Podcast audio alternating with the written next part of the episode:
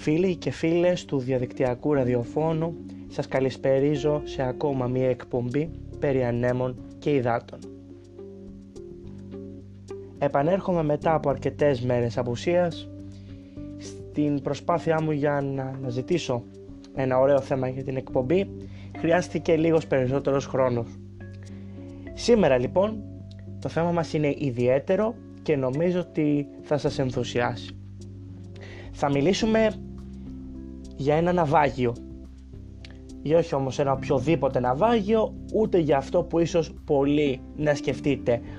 Το μυαλό πολλών στο άκουσμα της λέξης ναυάγιο θα πάει στο γνωστό υπεροκειάνιο Τιτανικός. Κι όμως, σήμερα δεν θα μιλήσουμε για το Τιτανικό. Θα μιλήσουμε όμως για το μικρό του αδερφάκι. Το μικρότερο δηλαδή πλοίο της εταιρείας White Star Line, τον Βρετανικό. Σήμερα λοιπόν το θέμα μας είναι το ναυάγιο του Βρετανικού. Ο Βρετανικός πλοίο που κατασκευάστηκε και καθελκίστηκε στις 26 Φεβρουαρίου του 1914 από το ναυπηγείο Harland και Wolf στο Belfast, μεγάλη πόλη της Βορείου Ιρλανδίας, ήταν ένα από τα μεγαλύτερα υπεροκειάνια της ιστορίας. Γιατί όμως να κάνουμε μια εκπομπή αναφερόμενη στον Βρετανικό. Γνωρίζατε ότι ο Βρετανικός βρίσκεται στην Ελλάδα; Κι όμως μη σας κάνει καθόλου εντύπωση. Ναι, το ναυάγιο του Βρετανικού βρίσκεται έξω από την ΚΕΑ, τη λεγόμενη Τζιά. Είναι ώρα λοιπόν να κάνουμε μια αναδρομή στην ιστορία του συγκεκριμένου σκάφους, να μάθουμε τον λόγο για τον οποίο βυθίστηκε, μια περίεργη ιστορία μιας νοσοκόμας και τέλος να αναφερθούμε στην ανακάλυψη του ναυαγίου. Συνοπτικά λοιπόν, ο Βρετανικός καθελκύστηκε στις 26 Φεβρουαρίου όπως είπαμε και μετά τον Πρώτο Παγκόσμιο Πόλεμο επιτάχθηκε από το Βρετανικό Ναυαρχείο σαν πλωτό νοσοκομείο όπου βοήθησε να σωθούν από τα μέτωπα της Τουρκίας, των Βαλκανίων και της Μέσης Ανατολής 15.000 τραυματίες.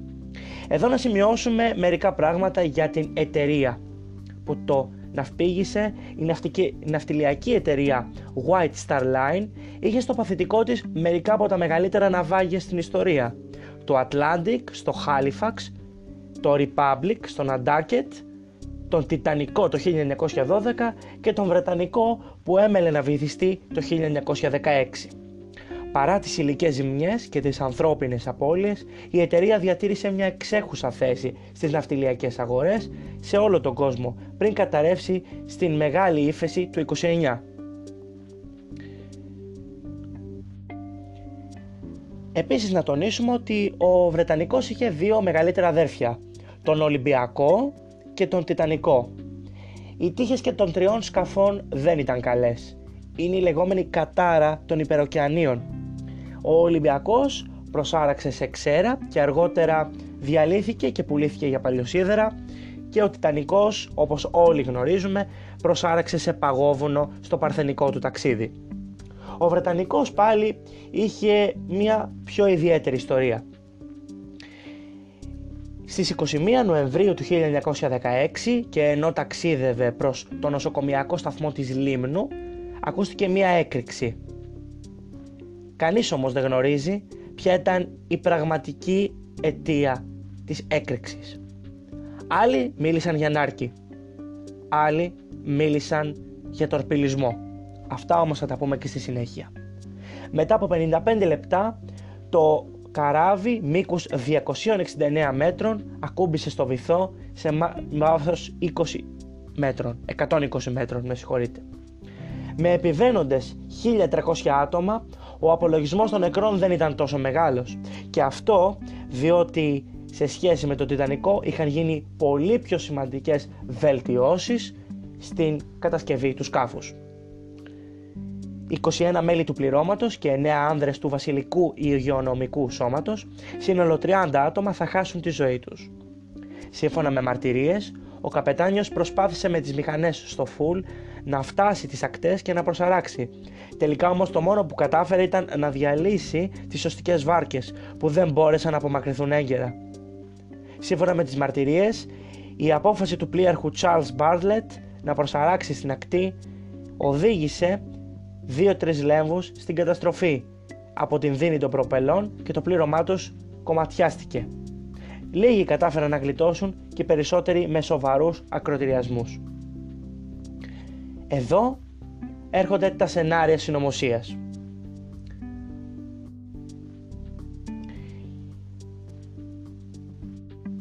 Η Βρετανική προπαγάνδα πρόβαλε από την πρώτη στιγμή την εκδοχή του τορπιλισμού σε μια προσπάθεια να στρέψει κατά των Γερμανών την ουδέτερη κοινή γνώμη, ιδιαίτερα την Αμερικανική, που είχε ευαισθητοποιηθεί μετά τον τορπιλισμό του υπεροκεανίου Λουιτζιάννα στον Ατλαντικό. Όπως χαρακτηριστικά ανέφερε ο πρέσβης των ΗΠΑ στην Ιταλία, υπάρχει μεγάλο ενδιαφέρον εδώ για το τι θα κάνει η κυβέρνησή μας με τη βήθηση των Βρετανικών νοσοκομιακών πλοίων. Ένα άλλο σενάριο, το οποίο επιβεβαιώθηκε ως η αληθινή εκδοχή, ήταν η Νάρκη. Ο Βρετανικός είχε βυθιστεί ύστερα από πρόσκρουση σε μία από τις 12 νάρκες που είχε ποντίσει λίγες ημέρες νωρίτερα στον διάβλο της Κέας το γερμανικό υποβρύχιο U-73 με κυβερνήτη τον Γκούσταβ Σις με μεγάλη δράση στο Αιγαίο. Ο εντοπισμός του ναυαγίου έγινε το 1975 από τον διάσημο ωκεανολόγο Jacques Yves Cousteau και τότε άρχισε να ακούγεται πιο έντονα η θεωρία για βήθηση του πλοίου από νάρκη. Δικός μας στόχος ήταν να προσεγγίσουμε την αιτία βήθησης και να διαπιστώσουμε εάν μετέφερε κρυφά οπλισμό, πράγμα που προβαλόταν ως δικαιολογία για τον πιθανό τορπιλισμό, εξηγεί ο κύριος Σωτηρίου, τεχνικός διευθυντής της υποβρύχιας έρευνας του Βρετανικού. Ο Ζακ Κουστό ανακάλυψε τον Βρετανικό το 1975 και όπως είχε διαπιστωθεί το πλοίο ήταν ξαπλωμένο στη δεξιά πλευρά του. Ήταν ανέπαφο εκτός από μια μεγάλη τρύπα στην πλώρη του. Η επόμενη ερευνητική αποστολή έγινε το 1997 και όπως είχε φανεί το ναυάγιο είναι ακέραιο, πράγμα σημαντικό για την κατάσταση του πλοίου ως μνημείου η εικόνα του είναι ότι μπορεί να διατηρηθεί όσο έχει για άλλα 100 και πλέον χρόνια, αντίθετα με το ναυάγιο του Τιτανικού, το οποίο έχει υποστεί πολύ μεγάλη διάβρωση και σταδιακά διαλύεται και εκτιμάται ότι σε 20 με 30 χρόνια δεν θα έχει απομείνει τίποτα. Δεν θα πρέπει να παραλείψω την ιστορία της σε εισαγωγικά καταραμένης νοσοκόμας. Είναι αξιοσημείωτη ότι ανάμεσα σε αυτούς που γλίτωσαν από το ναυάγιο του Βρετανικού ήταν η 80χρονη νοσοκόμα Βιολέτα Τζέσοπ που είχε επιζήσει και από το ναυάγιο του Τιτανικού ενώ επέβαινε και στον Ολυμπιακό την ημέρα της σύγκρουσής του με το πολεμικό πλοίο HMS Hawk. Η Βιολέτα Τζέσοπ μετά από χρόνια θα καταδυθεί μαζί με τον Κουστό με βαθισκάφος και θα αναγνωρίσει την καμπίνα που διέμενε το 1916 ως νεαρή νοσοκόμα. Οι νεκροί του Βρετανικού αφέθηκαν στη θάλασσα, ενώ οι τραυματίες μεταφέρθηκαν προσωρινά στο λιμάνι της Κέας για να λάβουν τις πρώτες βοήθειες. Τη διάσωση ανέλαβαν δύο αγγλικά αντιτορπιλικά, τα οποία μετέφεραν τους διαθοδέντες στον Πειραιά και στο Φάληρο το απόγευμα της ίδιας μέρας. Συνολικά, 5 από τους τραυματίες υπέκυψαν στα τραύματά τους μετά τη διάσωση. Οι τέσσερις είναι θαμένοι στο νεκροταφείο της Δραπετσόνας, στο χώρο που φιλοξενεί τα μνήματα της Βρετανικής Κοινοπολιτείας.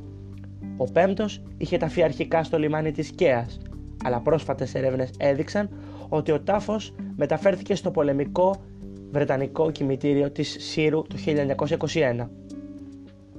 Στις αρχές της δεκαετίας του 1990, ο Βρετανός ερασιτέχνης ιστορικός Simon Mills αγόρασε το ναυάγιο.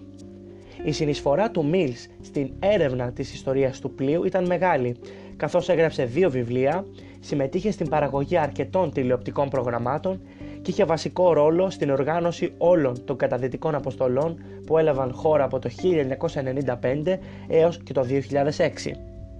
Το 2007 ήταν από τα ιδρυτικά μέλη της Ίδρυμα Βρετανικός και της εργατικής της εταιρείας Βρετανικός ΑΕ που έχει σκοπό την προστασία και διατήρηση του ναυαγίου, την προώθηση της ιστορίας του στο ευρύ κοινό και την οργάνωση των καταδύσεων σε αυτό.